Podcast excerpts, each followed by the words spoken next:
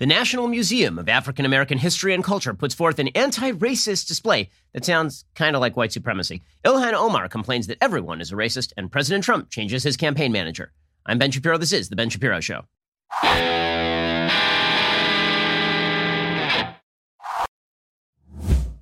The Ben Shapiro Show is sponsored by ExpressVPN. You have a right to privacy protected at expressvpn.com slash Ben. So, yesterday, just kind of trolling around on Twitter as per our usual arrangement. And I came across this insane display from the National Museum of African American History and Culture. And it really does speak to our bizarre cultural moment because the fact is that the new anti racist movement, the sort of Ibram Kendi, Robin DiAngelo anti racism movement that has become so popular on the left, that has really overwhelmed the old version of what racism was. Racism used to be defined, as we've been talking about, as you believe in the supremacy or inferiority of a group based on characteristics they cannot control, like skin color. This was defined as white supremacy or as racism, depending on who was being the racist and who was being the victim.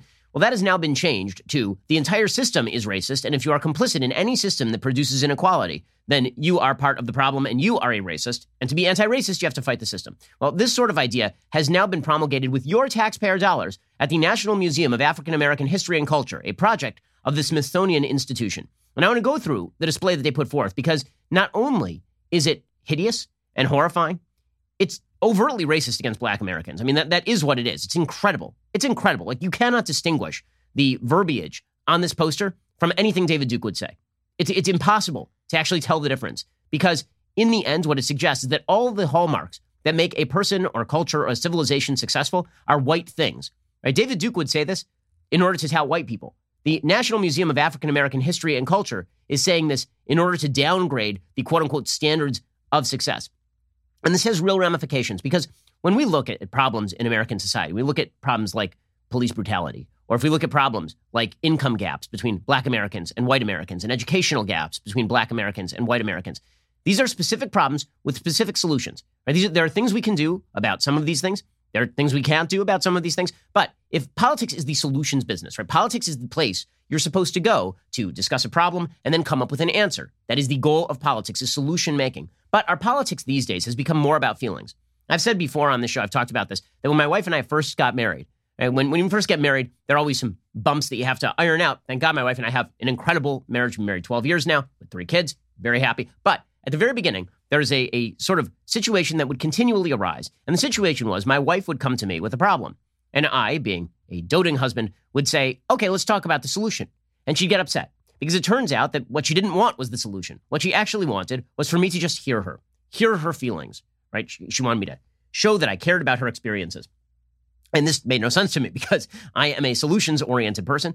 And so I, I, literally had to say to her, sweetheart, I need you to tell me upfront in the conversation whether this is a, a conversation where you just want me to show sympathy, or is this a con I'm, I'm kind of a robot this way, or is this a conversation where you want me to provide a solution? Well, politics is supposed to be all about the latter, right? It's also supposed to be about solutions. But virtually none of politics in modern America is about solutions. And in fact, if you offer solutions to any of these problems, if you suggest that maybe a solution to the income gap is to culturally press forward with the cause of less single motherhood, if you suggest that maybe one of the things we should do is push school vouchers, maybe one of the things we should do is push standards of education inside homes that value education more. If you suggest that maybe one of the things we ought to do is put more police officers in high crime areas so as to crack down on crime and provide a safe haven for businesses and investment that raises the tax base, increases the funding for public schools, and provides jobs for more people, then you are part of the problem, you see. Uh, politics is, if you mention, if you're Senator Tim Scott and you come forward with a bill that is meant to take the first steps toward curbing police brutality, you are hit with more vitriol by the left than if you had never provided any sort of solution at all, because the solution is not the point. The, the complaining is the point. The castigation of the entire system is the point. Shoring up the system is the problem. If you shore up the system, then all you are doing is merely supporting a system of brutality and racism and cruelty. Now, that is not a recipe for a future for the country. There cannot be a future to a country that basically suggests that anytime there is a problem, if you try to solve it, you yourself are part of the problem. That is a that is a, a movement that is destined to destroy the country. And this is what my new book is about, How to Destroy America in Three Easy Steps, out next Tuesday. You can get it at Amazon or you can buy a signed copy at dailywire.com slash Ben. It's all about this. It's all about the quest to destroy America with a vision of America that sees America as pure power politics and the system itself as, as an indicator of hierarchical brutality. Right? This is something that the that the left is pushing these days very hard, and now it is being embedded in cultural institutions. So first of all, I think most Americans should be able to look at this and say this is ridiculous. But most Americans, I think, are not looking at this anti-racist, you know, the new definition of anti-racist, which is to say disestablishmentarianism, uh, get rid of the system. They're not looking at this and saying this is ridiculous. They've been so trained to treat any accusation of racism as gospel that they are willing to even hear the redefinition of racism, even if it means that they are supposed to now silence themselves, silence their common sense, tear down the system that provides them the opportunity for a, a civilized and wonderful life. That's how powerful the charge of racism has become. You can even shift the definition of racism, and people will still be so cowed by the very word with a completely different definition that they will go along to get along. So here is the new definition of whiteness and racism. Okay, get, get ready for this because this is amazing. And this is from taxpayer sponsored National Museum of African American History and Culture. Aspects and assumptions of whiteness and white culture in the United States. This is a full poster. White dominant culture or whiteness refers to the ways white people and their traditions, attitudes, and ways of life have been normalized over time and are now considered standard practices in the United States. And since white people still hold most of the institutional power in America, we all have internalized some aspects of white culture, including people of color. So, in other words, if you're a black person and you believe in any of the following lists that we're going to get to in a second, any of the following principles, if you're black and you believe this, it's because on the inside you're white. You've now turned into an Oreo, right? That is the really, this is what this is saying. It is saying that you, if you have internalized any of the things I'm about to explain to you, then it is because you have now internalized whiteness. You have now suffered from assimilationism, as Ibram Kendi suggests in How to Be an Anti Racist. Okay, here are some of the things that are associated with whiteness and white dominant culture. Okay, these are some of the things. And again, I challenge you to tell me how this is anything different from what David Duke would say, the former Grand Wizard of the KKK. Rugged individualism is about white dominant culture or whiteness. The individual as the primary unit, self reliance, independence, and autonomy, highly valued and rewarded. Individuals assumed to be in control of their environment. You get what you deserve. So, individualism itself is just a white thing. If you believe that you have agency in your own life, which by the way is the precondition to any success in this life or any other, if you believe that you have the, the power to shape your own future, that is your whiteness talking. That is your internalized whiteness. Because only white people have historically had such power, except for the fact that now everybody has that power in the United States and legally has had that power since the Civil Rights Act of 1964. Okay, other things that are aspects of whiteness in the United States. Family structure. That's a white thing. Again, this is according to the National Museum of African American History and culture. Family structure is a white thing. The nuclear family is a white thing. Wife as homemaker, husband as breadwinner, children as independent, and that they should have their own rooms. Apparently, if your kids have their own rooms, it's because it's a white thing, which is real weird because uh, when I was growing up, I shared a room with all three of my sisters until I was 11 years old. So I guess we weren't white then. So that's, that's kind of strange. Emphasis on scientific method is a white thing. I'm not kidding. It says this. This is a museum. Okay, the museum is saying that if you believe in the scientific method, it's because it's a white thing that you have internalized. Objective, rational, linear thinking is a white thing. Cause and effect relationships are a white thing. Quantitative emphasis is a white thing. Data analysis. Basically, if you think like a rational human being, it's because you've internalized whiteness. Okay, this is the most racist thing in the entire world. This is basically suggesting that if it were not for white people, there would be no rationality. Rationality would not exist. There's not been a single brown person steeped in their own culture in human history who thought in a linear, quantitative, cause and effect way, which is bizarre, ahistorical, and insane. Okay, if you if you emphasize the scientific method, that's only because you're white. Okay? David Duke could have. I'm telling you, David Duke could have written this because David Duke's like, you know what's great about white people? Individualism, their scientific thinking, their brains, right? Because David Duke's a racist. Okay, this is a racist document, but it's masquerading as an anti-racist document, and I'll explain why in a second. Okay, other things that are white. If you mention Western civilization, that's a white thing because Western civilization is not important, apparently, in the broad view of humanity, despite the fact that Western civilized values have now taken over most of humanity and have been responsible for the uplift and freeing of billions of human beings. The heavy focus on the British Empire in history is a white thing because apparently the British Empire was not important except for the fact that the sun literally never set on the British Empire. So there, there was that. It was kind of an important part of, of human history. Work ethic. The Protestant work ethic is a white thing. Hard work as the key to success is a white thing. It is a it is a an aspect of white dominant culture. If you believe that you should work hard and you should work before you play, I, I'm serious. These are white things according to this museum. Not kidding. Also, delayed gratification is a white thing. If you're oriented toward the future. Now, again, every aspect here, everything I'm talking about, these are the preconditions for success in any free system.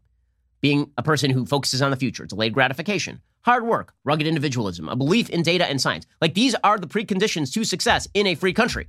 These are being labeled white things. And if you believe in them, you have internalized the white culture. Other things that they say are white are things like value on ownership of goods, space, and property, which, okay, just the, the utter insanity of suggesting that only white people have ever valued ownership of goods, space, and property. Really, why are there tribal chiefs in literally every civilization ever known to man, and they are the richest, most powerful people? Why? If you follow rigid time schedules, if you view time as, a, if you are punctual, that is a white thing. Being punctual is a white thing, apparently. If you believe in English common law and protecting private property, if you believe that intent counts in justice, if you believe that there is a difference between manslaughter and first degree murder, if you believe that people should have to show intent to be blamed fully for a crime, then this is eh, this is the then this is an aspect of whiteness. And finally, decision making. If you make decisions, if you if you are, are oriented toward solutions, if you must always do something about situation, that means that you are oriented toward whiteness. I'm going to get into more of this and what exactly this means and how this destroys the country and how woke white people bowing to this bullcrap, how, how these woke white people are destroying the country. It, it really is insane. I'll get to that in just a moment. First, if you've been listening to the show for a while, you probably heard me talk about my Helix mattress. Okay, I love my Helix sleep mattress. It is the only thing that allows me to get through the day since my children have decided to wake me up at all hours of the night. Well, good news. Helix has now gone beyond the bedroom. They've started making sofas. They just launched a new company. It's called Allform. They're making premium customizable sofas and chairs shipped directly to your door. They are just gorgeous. I mean, they, these are beautiful pieces of furniture. What makes an Allform sofa really cool? Well, for starters, it's the easiest way you can customize a sofa using premium materials at a fraction of the cost of traditional stores. You pick your fabric. It is spill, stain, and scratch resistant. As I said, I have kids. That is vital. The sofa color, the color of the leg, sofa size, shape, you make sure it's perfect for you or your home. They've got armchairs, love seats, all the way up to eight seat sectionals. And there's something for everyone. And you can start small and you can bolt on additional pieces of your sofa. It can always change and grow as your house changes and grow. Allform sofas are delivered directly to your home, fast, free shipping. In the past, if you wanted to order a sofa, it could take weeks or even months to arrive. Not anymore. Now it takes three to seven days to arrive in the mail, and you can assemble it yourself really easily. We did it ourselves at my house. I have an Allform sofa. I've got the three seat sofa with chaise in the sand color with espresso legs. It is it is a real addition to my home. My kids love it. I love it. If getting a sofa without trying it in store sounds risky, don't worry. You get 100 days to decide if you want to keep it, more than three months. If you don't love it, they'll pick it up for free and they will give you a full refund. They've also got a forever warranty, like literally forever, for all time. Check them out right now at allform.com slash Ben. And they're offering 20% off all orders. That's a great deal. Allform.com slash Ben. Again, allform.com slash Ben for 20% off. I promise you, you're going to love it, the sofa. It is just fantastic. Okay, so what the hell is all of this about? Right? What in the world are people doing here? Right? The, the, the notion that you're going to castigate as white all of the hallmarks of success, right? Being oriented toward solutions, being oriented toward delayed gratification, being punctual, focusing in on elements of common law like protection of private property and intention in criminality, emphasis on the scientific method.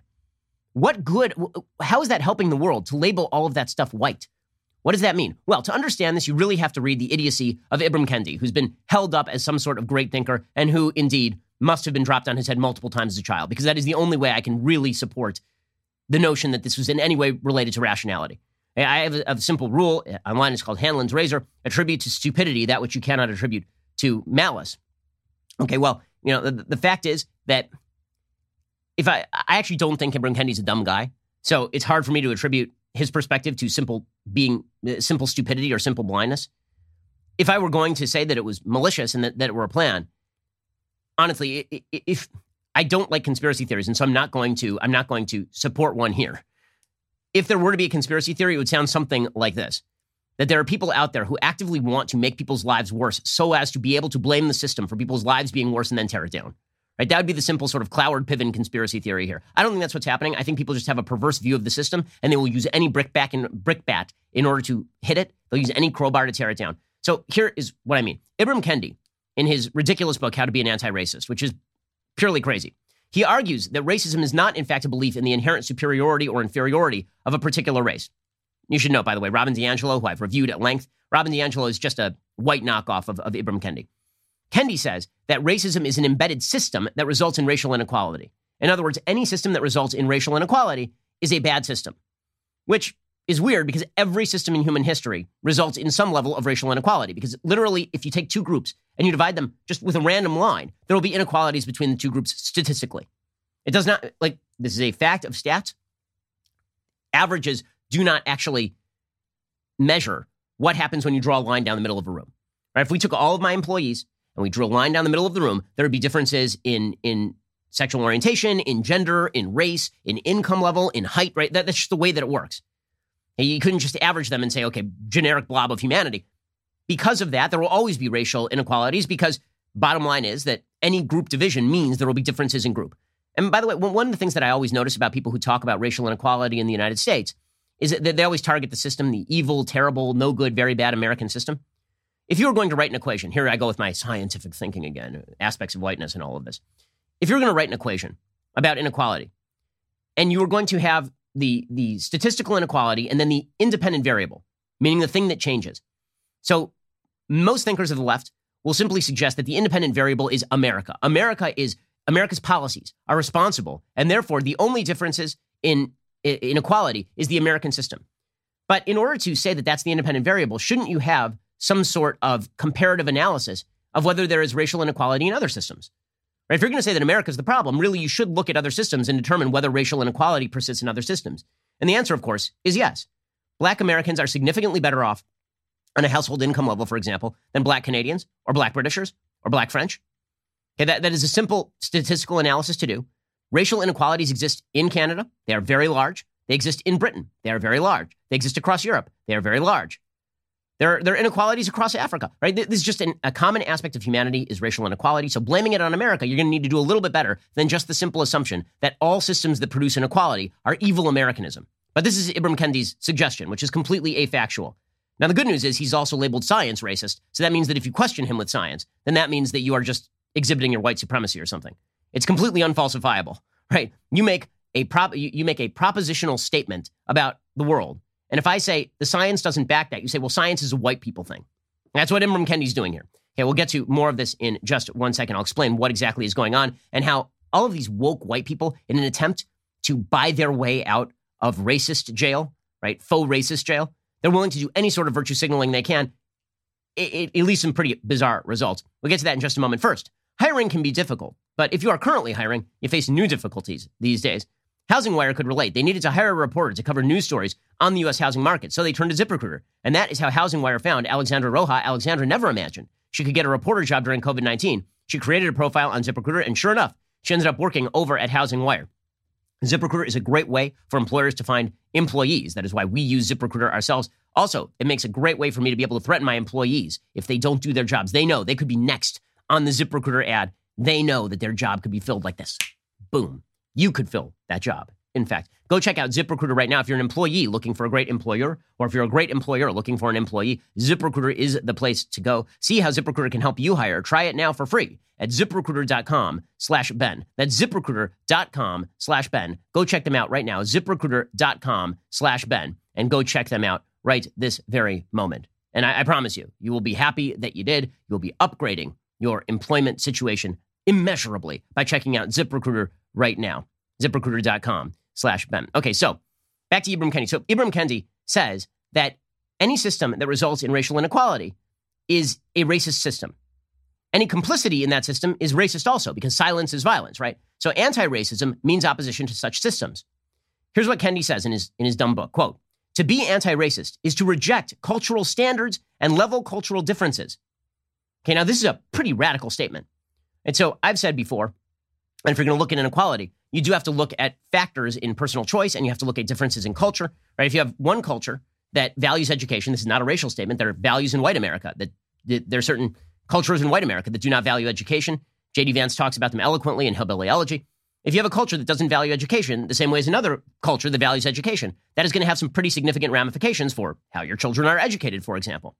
And if you have a culture that presses forward with single motherhood as opposed to pressing for the nuclear family, that's going to have ramifications for the next generation. Ibram Kendi says if you say that there are differences between cultures, not there are differences between races, differences between races on the pure basis of race, that's racism. Differences between culture on the basis that cultures are different, which is perfectly obvious to everyone, right? Even, even the diversity crowd acknowledges there are differences in culture. They just say that any system that does not end with an equal result, despite the cultures, is a racist system. So Kendi literally writes To be anti racist is a direct quote, is to reject cultural standards and level cultural differences. Segregationists say racial groups cannot reach their superior cultural standard. Assimilationists say racial groups can, with effort and intention, reach their superior cultural standards. In fact, says Kendi, civilization is often a polite euphemism for cultural racism. Now, cultural racism is a conflict in terms. right? It's a conflict in terms. Racism is about race. Culture is about culture. So by conflating culture with race, what he is essentially saying is no matter what decisions you make in life, no matter what things you value, we should end up in the same place if the system were fair, which is totally insipid. It's utterly crazy. So Kendi is indicting systems that produce progress and wealth and happiness, but that, like all free systems, also result in inequality.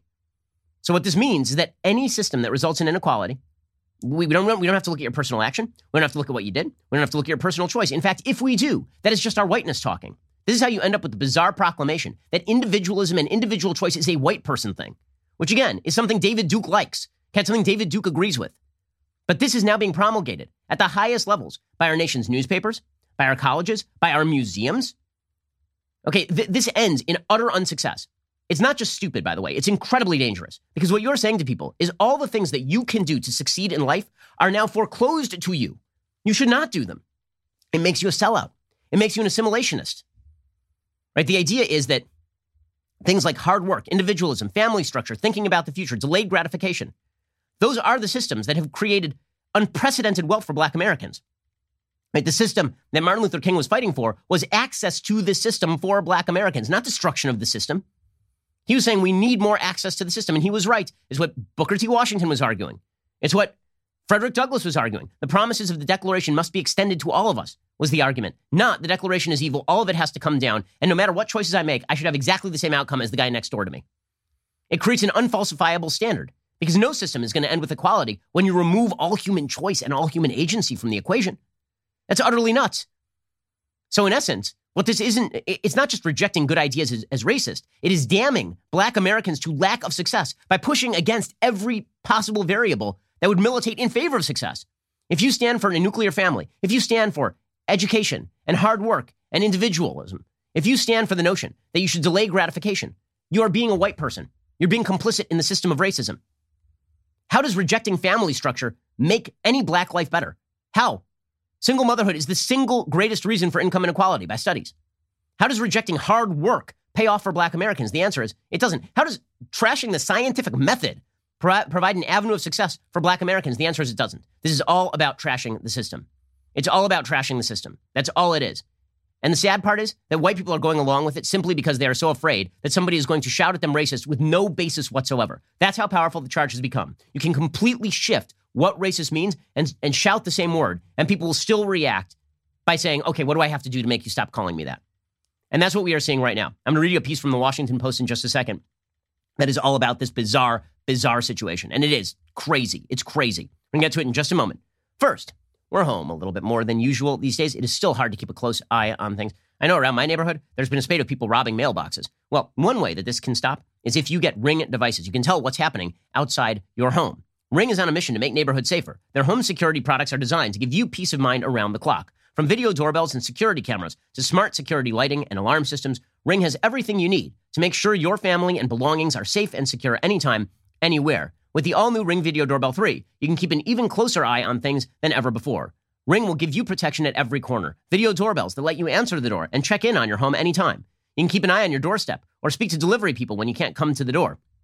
With outdoor security cameras, you can check in on every part of your house and never miss a moment. Smart lighting will brighten up blind spots, make sure you always come home to that brightly lit house. I rely on Ring systems to keep my family safe, and you know if I do, you should too, because I'm deeply concerned with my own family safety. We've had threats before, and Ring helps us out with all that sort of stuff. Get a special offer on the Ring Welcome Kit when you go to ring.com slash Ben. That welcome kit includes the Ring Video Doorbell 3 and the Chime Pro. It's what you need to start building custom security for your home today. Just go to ring.com slash Ben again. That is ring.com slash Ben. Underlying all of this, by the way, underlying all the faux sympathy from the white woke liberals on this sort of stuff is a really racist perception of black Americans that black Americans cannot succeed. Right? Ibram Kendi in, in his in his book, when he when he talks about this sort of stuff, Ibram Kendi makes the distinction between what he calls the segregationists and the assimilationists. Assimilationists are people who say, if you work hard within the system, you will succeed, which is true. And the segregationists are the people who say, no matter how hard you work within the system, you cannot succeed.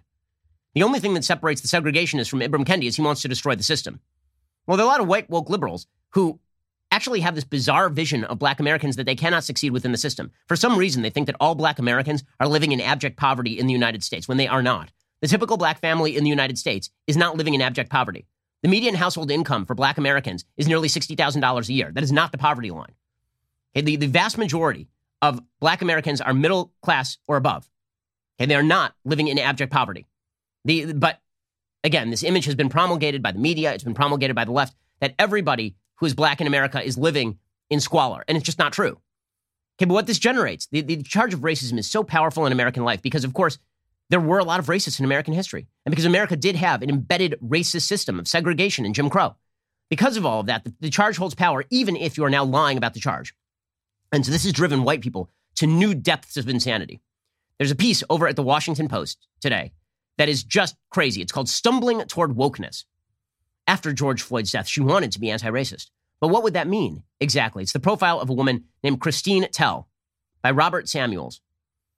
And it's all about it's all about this white woke lady in Tulsa trying to figure out her own whiteness. The text messages were flying into Christine Tell's cell phone. They were coming from a group of friends who taught with her at a preschool inside the Methodist chapel near the green fields of the University of Tulsa. A woman on our Facebook post is claiming we are a whites only school, one woman wrote about the interaction on Facebook. Someone tell me what I'm missing. When Tell looked at the post, she knew exactly what was missing photos of black and brown students. All of the smiling children featured on the school's post were white, which the teachers insisted was a coincidence. So far from the truth, one responded, noting some of the children in the post were Hispanic. This pisses me off, said another. Dumb, said a third. Tell tried to figure out a right way to contribute to the conversation. Ever since she watched a video of a police officer digging his knee into the neck of George Floyd, she had pledged to become a better white person. By the way, one of the, the actual reason why this particular school had pictures of, of white kids is because they were able to reach the parents to ask for permission. It seriously says this right in the article. Okay, the craziest part of this article, and it really is indicative of what the anti-racist movement wants from white woke liberals, is shut up and repeat what we tell you. Don't think for yourself. Don't really try to figure out what you can do. Pay Robin DiAngelo $10,000 to come to your business and yell at you. Listen to what Ibram Kendi tells you are the systems of oppression, and then dismantle those systems of oppression by shutting the hell up. Right? That's what the goal is here. To confuse people so much about what is racist and what is not racist that you can do nothing. They, there are no solutions. The purpose, that the feature, it's not a bug. The feature of this system is there are no solutions. It's a bug if you provide a solution. Because once you've provided a solution, you're shoring up the system. The feature is making you feel bad about yourself because any solution you provide is going to be in, insanely and incessantly racist. So here's the best part of the article. So Christine Tell and a woman named Cody, who's an administrator at the preschool, got together to discuss diversity. They were joined at their preschool by another good friend and teacher named Katie Columbin. The three women felt that the pictures didn't actually show how diverse the school was. Of the 45 students enrolled in the school this year, at least nine had one parent of color, according to their tally. Cody had chosen the pictures because they were children of parents who worked at the school. It was easier to get permission for them. She then posted new photos of children with darker skin, but she knew those changes were insufficient.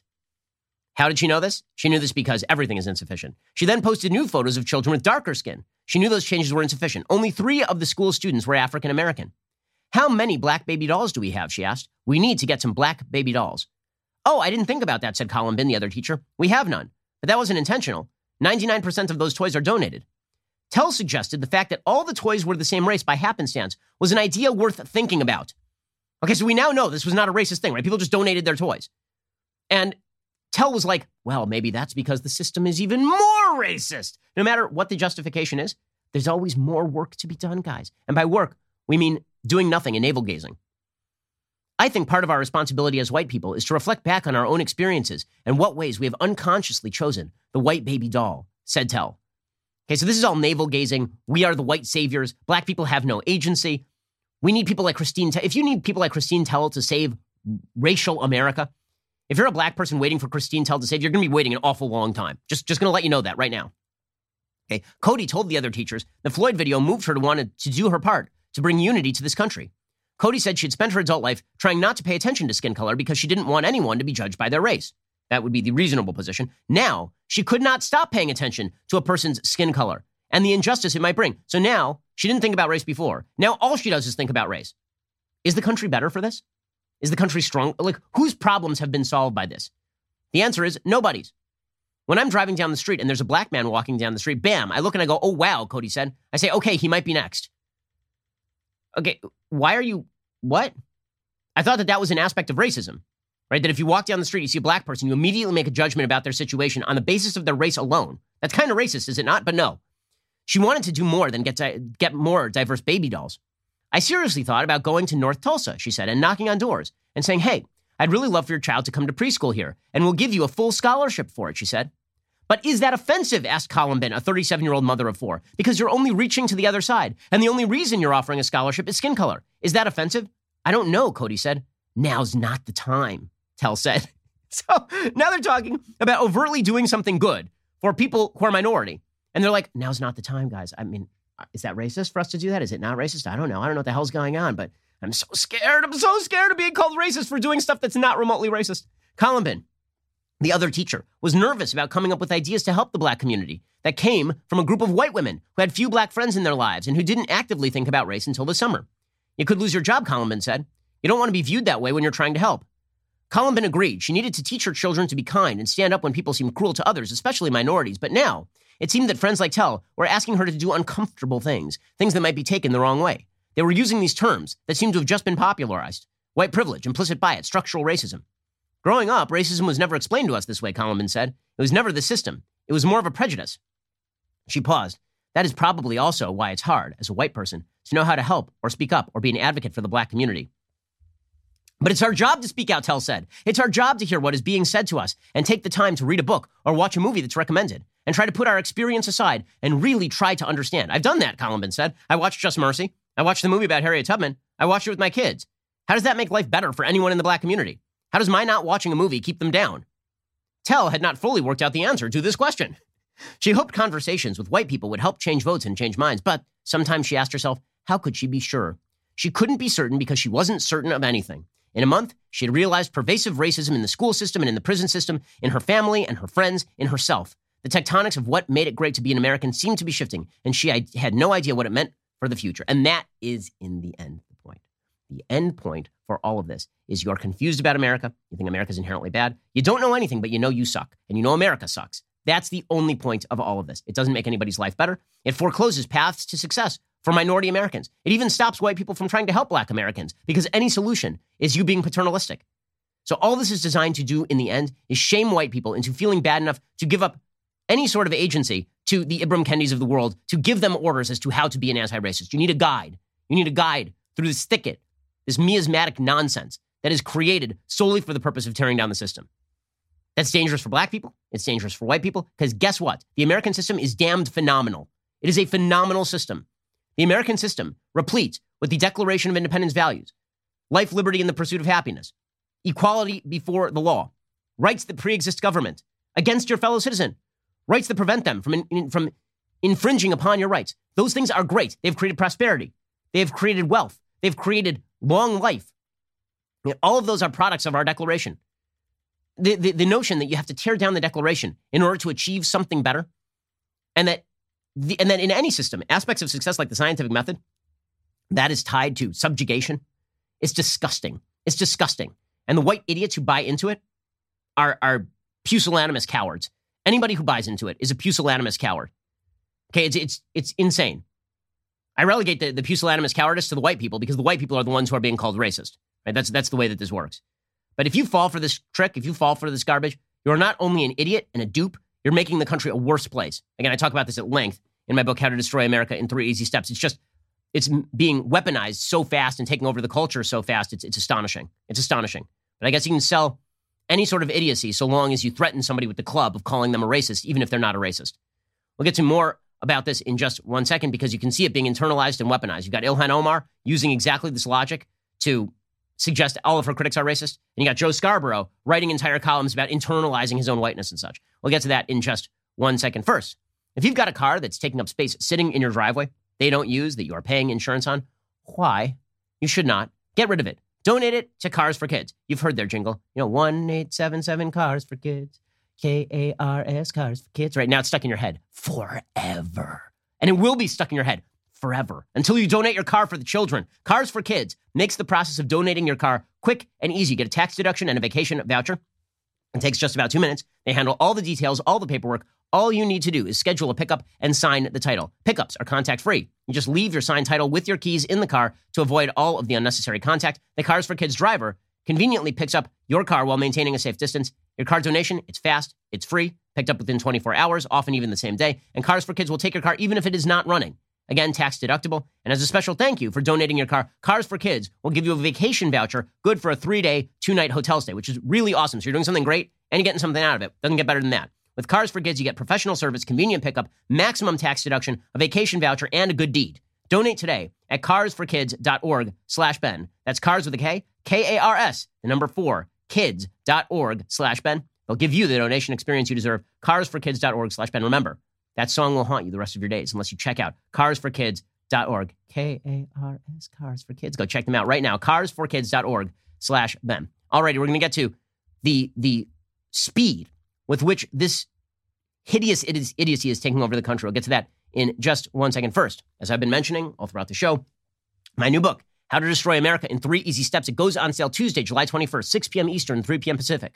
We will be doing a virtual live signing event on the day of release. With your purchase of a signed copy, you can write in a question which may be read and answered as I sign your book live on the air. You can pre-order your signed copy and write in your question at dailywire.com slash Ben. As I've been talking about, the book covers these fundamentally different visions of America. One vision is unifying the Declaration of Independence, the Constitution of the United States, a culture of rights, a history of greatness.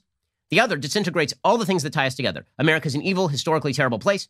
The Constitution is a document of subjugation. The Declaration is mere papering for hierarchies of power. Disintegrationists, these are the people who are using weapons like the cancel culture deleting or silencing anyone or anything that disagrees with them to build a whole new world order and tear down the system from within. How to destroy America in three easy steps. Details how this alternative worldview has gained so much cultural ground so quickly, and not and doesn't just investigate this; it rebuts it, which is really the important part. It's the kind of book that you should buy for your good-hearted liberal friends to remind them exactly why we ought to belong in the same country. Go check out dailywire.com slash Ben to order your signed copy today. Join my live signing on Tuesday, July 21st. Also, if you're not already a Daily Wire member, you should consider getting a reader's pass to dailywire.com. Great value, only three bucks a month. When you sign up, you get that first month for only 99 cents.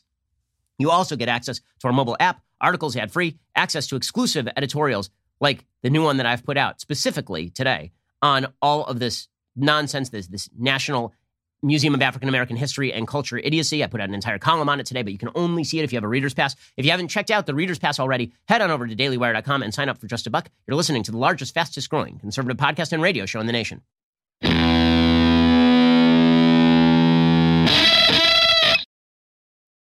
Okay, so the the ticket to entry into the anti-racist world is to, in Maoist fashion, denounce yourself and denounce your own goodly vision of the United States. If you believe the United States is a good place, founded on fundamentally and eternally true values, if you believe that, if you believe that America has not always lived up to that, that there are many flaws and dark times in American history, deeply dark, devastating times in American history where Americans failed to live up to the vision of the founding fathers.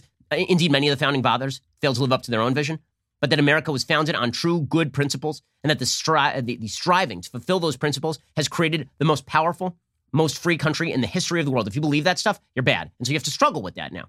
And you have to demonstrate you're struggling. And that is the solution, guys. The struggle is the solution. You don't have to actually solve a problem. The struggle is the solution. Thus, you have Joe Scarborough over at MSNBC. He has a piece in the Washington Post today called I Still Believe in the American Dream, but I know why so many others don't. Now, listen, if you've actually lived in privation in the United States, if you've actually lived in abject poverty, if you've grown up in a family in which education was just not a priority and everyone around you was dependent on government largesse. I, I understand that too. I do. I've said this in speeches before. If you take somebody from a, a deeply, devastatingly poor area who has a broken family structure and you drive them around Beverly Hills and you say, if you work hard, one day this could be you, right? This house could be yours. You can see why people would look at that and say, well, hell, I, I don't believe you. It sounds, it sounds ridiculous. I understand that, but that's not what Joe Scarborough is saying. What he is saying is that the United States is essentially a caste system, and that the system itself is fundamentally broken in certain ways. So Joe Scarborough says, he, he says, My oldest son, then 21, had never seen fear running across his father's face. Why should he have? Joey's dad, after all, was a six foot four inch white man born in a suburban middle class home whose parents were raised in the throes of the Great Depression and started their family during the American century's zenith. They bequeathed to their children a faith in God, a good name, the unshakable belief that anything was possible through hard work.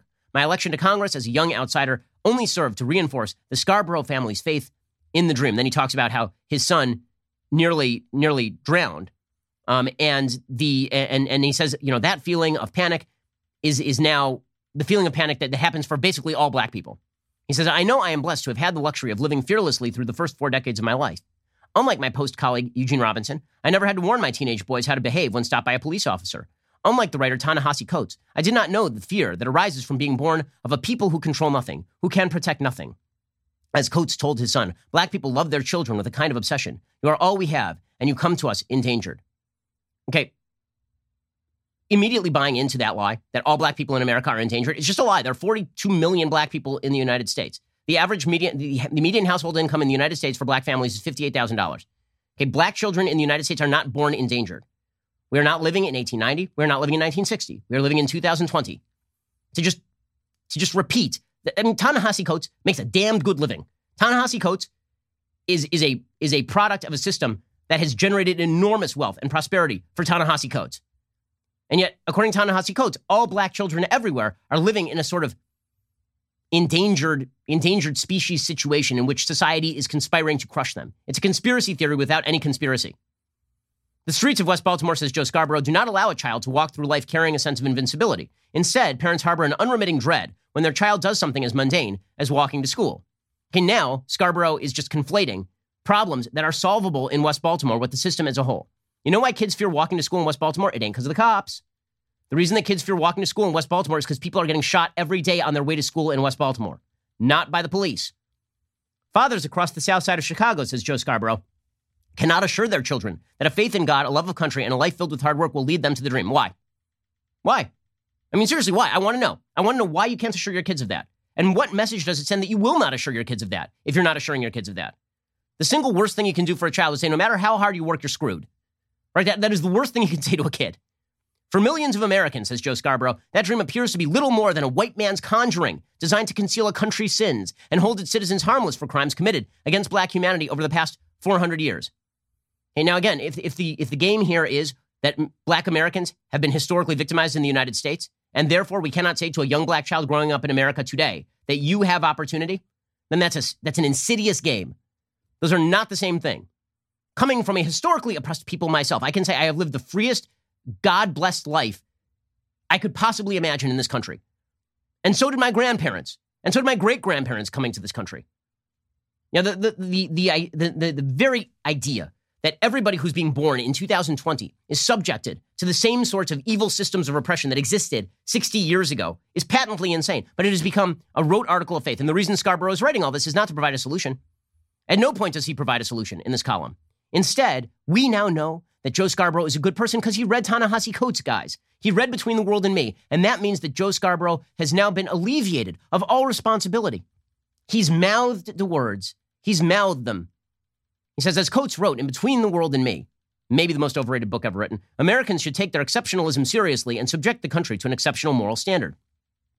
The journey can only end when every citizen is raised free of fear and filled with the same dream that so many of us take for granted. But what if, what if there's an entire side of the culture, a disintegrationist culture, that believes it is negative and wrong to teach your children that the dream is even possible? The dream itself, teaching your kids about the dream, it makes you an assimilationist. This is what Joe Scarborough doesn't understand or doesn't wish to understand. It doesn't matter how many times he says that the dream is not available to everyone, and so we must make the dream more available. The dream is the target. Okay, the, the people who are pushing this anti racist redefinition, they believe that even the idea of the American dream is racist, and all the methodologies to achieve success within that dream are bad. Joe Scarborough will always be part of the enemy contingent to these folks, which Joe should acknowledge. Okay, no matter what Joe does, he can he can read Ta-Nehisi Coates before his kids to bed at night as a catechism. It will not matter one iota so long as he keeps saying that America is an exceptional place and a good place.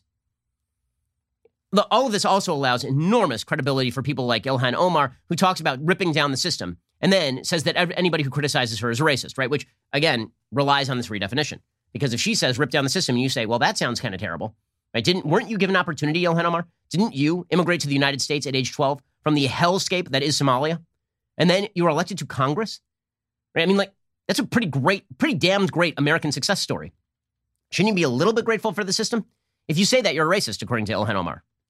So she says, she, she quotes herself talking about how she wanted to tear down the system. Right? She said, We are not merely fighting to tear down systems of oppression in the criminal justice system. We're fighting to tear down systems of oppression that exist in housing and education and healthcare and employment in the very air we breathe.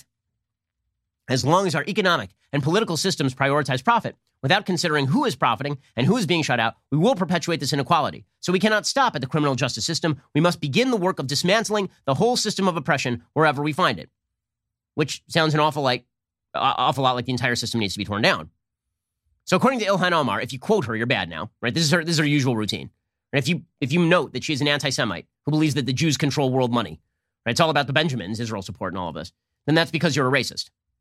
So she says the criticism. She's my, uh, she says the criticism was something I've become accustomed to as a black Muslim woman in public life. Okay, no, it's not about you being a black Muslim woman in public life. It's about the fact that you said something absolutely terrible and that the American system should not be torn down. I, would say this about white people. I did. Okay, I've done an entire podcast on Robin DiAngelo saying the same stuff. But the nice thing for Ilhan Omar is because of her identity, she can now claim that if you criticize her opinion, you're criticizing her race, which is absolute nonsense. She says this is something female leaders and leaders of color have dealt with for years. Hillary Clinton's every move was scrutinized. Barack Obama was hounded by claims he was a Muslim and not born in the United States. Keith Ellison was subject to an anti Muslim smear campaign when he ran for Democratic Party chair. Fear of the other stems, I believe, from the myth of scarcity, pitting minority groups against one another in a fight for scraps. Eh, by the way, the only people who talk like this are people of the left. That America is, is not a growing pie, it's about fighting for the scraps and all part of this tearing down the system routine. Now, the nice thing also is that this means that you can basically be as racist as anti Semitic as, as, you want to be, so long as you have the right opinions. So, yesterday, Nick Cannon, who I guess is a Nickelodeon host, haven't paid much attention to him, uh, he lost his job at Viacom CBS after he went on a podcast and suggested that white people were devils, which apparently, by the way, did not earn chiding from Viacom CBS. He suggested that the Jews were basically in control of everything. It was, it was just a, a bunch of Louis Farrakhan based anti Semitic conspiracy nonsense. And he got fired for it, right? And then he put out an apology, which is well taken. Like, I think that when people put out apologies, we should generally accept the apology, you know, absent evidence to, to suggest that they are not truly apologizing for what they've done that is wrong. But there are people, like major people, who came out of the woodwork to support him. They came out of the woodwork to support Nick Cannon's openly anti Semitic and openly anti white statements. In fact, Charlemagne the God, right, went on his went on his podcast and he suggested that Nick Cannon's firing shows that the Jews have the power, right? He'll get away with it, right? Every the bottom line is Nick Cannon will get his job back, right? Charlemagne the God doing this, like it, it's amazing. It's amazing. Imagine if white people came out defending like the conspiracy, the, the anti-Semitic conspiracy theorizing of David Duke. Okay, they would be correctly thrown out of Congress, right? I mean, if, if you even express sentiments approaching that, like Steve King did in Iowa, many of us max out to your opponent. when I say many of us, I mean I led the way on that one, right? Charlemagne the God is out there openly defending Nick Cannon. P. Diddy offered him a job. Here was Charlemagne the God defending Nick Cannon by saying, you know, he said that the Jews have all the power. Him being fired shows the Jews have all the power. So, um, when does Charlemagne the God actually have to answer for this bit of anti Semitism? Listen, Nick is my guy. I hate it had to be him, but that's what you can do when you have the power. And if it's one thing Jewish people have showed us is they have the power. I can't wait until the day black people are able to fire people for saying things about us that we deem racist. We can barely get cops fired for actually killing us. They fired Nick for referencing a theory written by a psychologist, okay, on racism. Also though, if you're going to have that conversation, have it with a Jewish scholar. Have it with a rabbi. Have it with someone from that community. So anything you say that's not accurate, they can correct you. Okay, that, that's insane. Okay, so Charlemagne the God openly saying it's because the Jews have the power. Well, the beautiful thing about conspiracy theories is because they are unfalsifiable, you can say pretty much anything, right? The Jews are the Jews are evil and have all the power. You get fired because that's a bad thing to say. And then the comeback is because the Jews have all the power. P Diddy comes out and he says, "Nick Cannon, come home to Revolt TV, truly black owned. We got your back and love you and what you have done for the culture. We are for our people first for us, by us. Let's go. We are for our people first, for us, by us. Let's go. Mm-hmm. But remember, that's not racist. True racism is just standing up for a free system in which everybody has opportunity. That's true racism. Okay, it's time for a quick thing that I like. We have reached that point.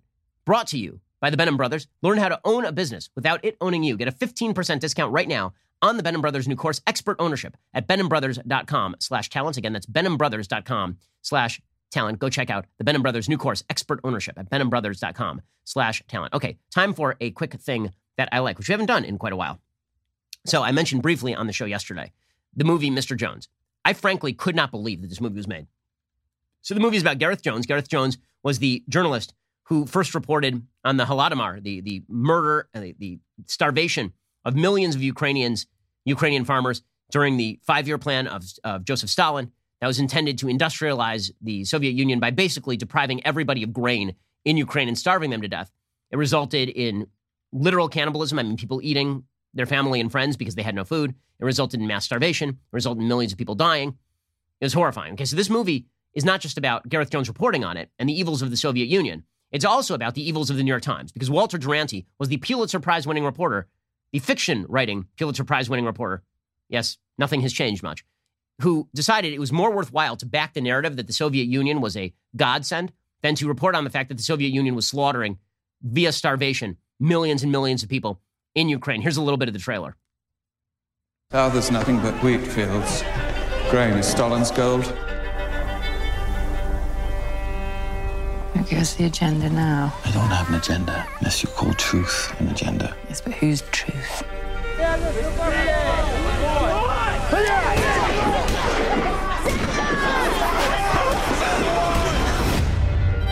What will you do when the others come forward? What's being done here will transform mankind. We can still do something. We cannot let Stalin get away with this. What do you expect me to do exactly? The Soviet Union is not the workers' paradise that was promised. It is not the great experiment that you read about in the press. The movie's terrific. The movie's Stalin terrific. is not the man Okay, and, and I kept waiting for the sucker punch, but the movie goes right at it. I mean, there's a, there's a full scene in which Gareth Jones is talking with sort of an acolyte of Walter Duranty, and she says, "Listen, the cause is really important, right? We, communism is the, the dream of the future, and the, you know there has to be time to allow the progress to be achieved."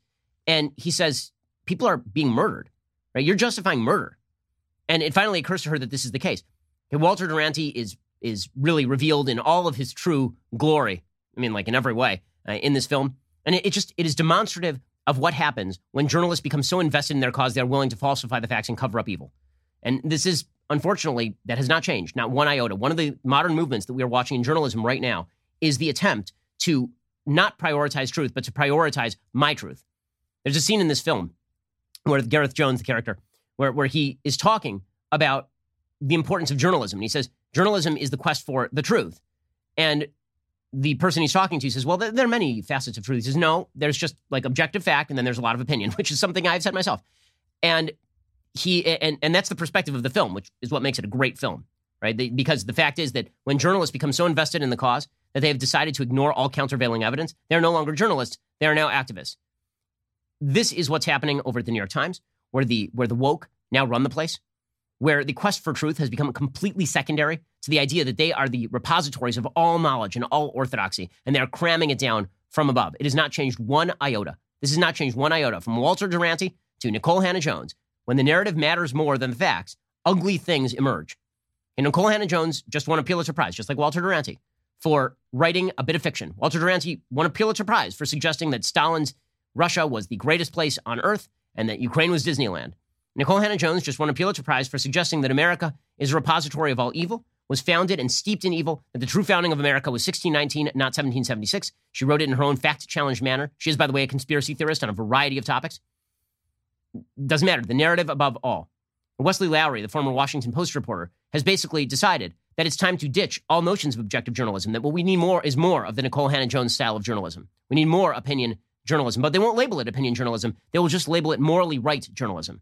See, the difference between what we do here at Daily Wire and what they do over at the New York Times now, or what they are doing in the Wesley Lowery world, is that I will openly tell you my assumptions. I will openly tell you my political point of view. And I will tell you that if you want to form your own viewpoint, you should listen to my show, and then you should go listen to Pod Save America. You should read Daily Wire, and then you should go read Huffington Post. You should read a variety of viewpoints and then come away with your own perspective on the issue. You shouldn't just swallow everything hook, line, and sinker because I'm overt about my own biases. What the sort of moral, the moral betters in journalism say is there is no countervailing point of view that is worth discussing. They will openly say this. They will say we can't have false balance in which our views are pitted against other views because our views are so eminently right. Our views are so eminently true. The narrative is just that important. And so we can't allow a countervailing narrative to get out there.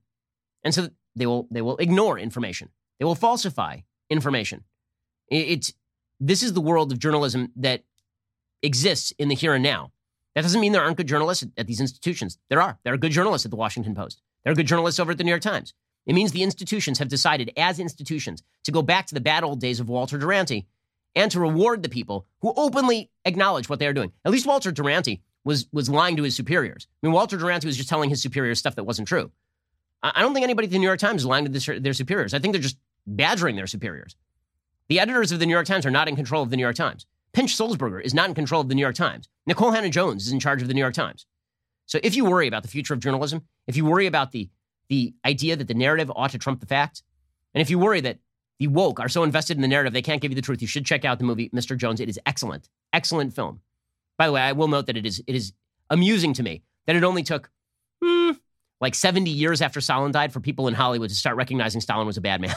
there have been a couple movies made in the last three years recognizing that Stalinism was actually quite evil. It, it only took them like 70 years on that one. So I'm glad that they finally came around in Hollywood to the perspective that Stalin was indeed uh, one of history's great monsters. Alrighty, we'll be back here later today with two additional hours of content. In the meantime, go pre-order a copy of my book, How to Destroy America in Three Easy Steps, or we'll see you here tomorrow. I'm Ben Shapiro. This is The Ben Shapiro Show. If you enjoyed this episode, don't forget to subscribe. And if you want to help spread the word, please give us a five star review and tell your friends to subscribe too. We're available on Apple Podcasts, Spotify, and wherever you listen to podcasts. Also, be sure to check out the other Daily Wire podcasts, including The Andrew Klavan Show, The Michael Knowles Show, and The Matt Walsh Show. Thanks for listening. The Ben Shapiro Show is produced by Colton Haas, executive producer Jeremy Boring, supervising producer Mathis Glover and Robert Sterling, assistant director Pavel Wydowski, technical producer Austin Stevens, playback and media operated by Nick Sheehan, associate producer Katie Swinnerton, edited by Adam Sayevitz, Audio is mixed by Mike Coromina. Hair and makeup is by Nika Geneva. The Ben Shapiro Show is a Daily Wire production. Copyright Daily Wire 2020. We'll get to more on this in just one second first. Pure Talk believes in American values, and that free should mean, you know, like free. So when you switch to Pure Talk today, you'll get a free Samsung 5G smartphone. There's no foreign line requirement, no activation fee, just a free Samsung that's built to last with a rugged screen, quick charging battery, and top tier data security. Qualifying plans start at just 35 bucks a month for unlimited talk, text, 15 gigs of data, and a mobile hotspot. Pure Talk gives you phenomenal coverage on America's most dependable 5G network. It's the same coverage you know and love, but for half the price of the other guys. The average family saves almost $1,000 a year. So, I challenge you to choose a company that actually doesn't hate your guts and shares your values. Let Pure Talk's expert U.S. customer service team help you make the switch today. Go to puretalk.com slash Shapiro to claim your eligibility for your free brand new Samsung 5G smartphone and start saving on wireless today. Again, go to puretalk.com slash Shapiro to switch to my cell phone company. I've been using them for years. They're fantastic. You'll love them as well. Go to puretalk.com slash Shapiro and claim your eligibility on that free brand new Samsung 5G smartphone. Start saving.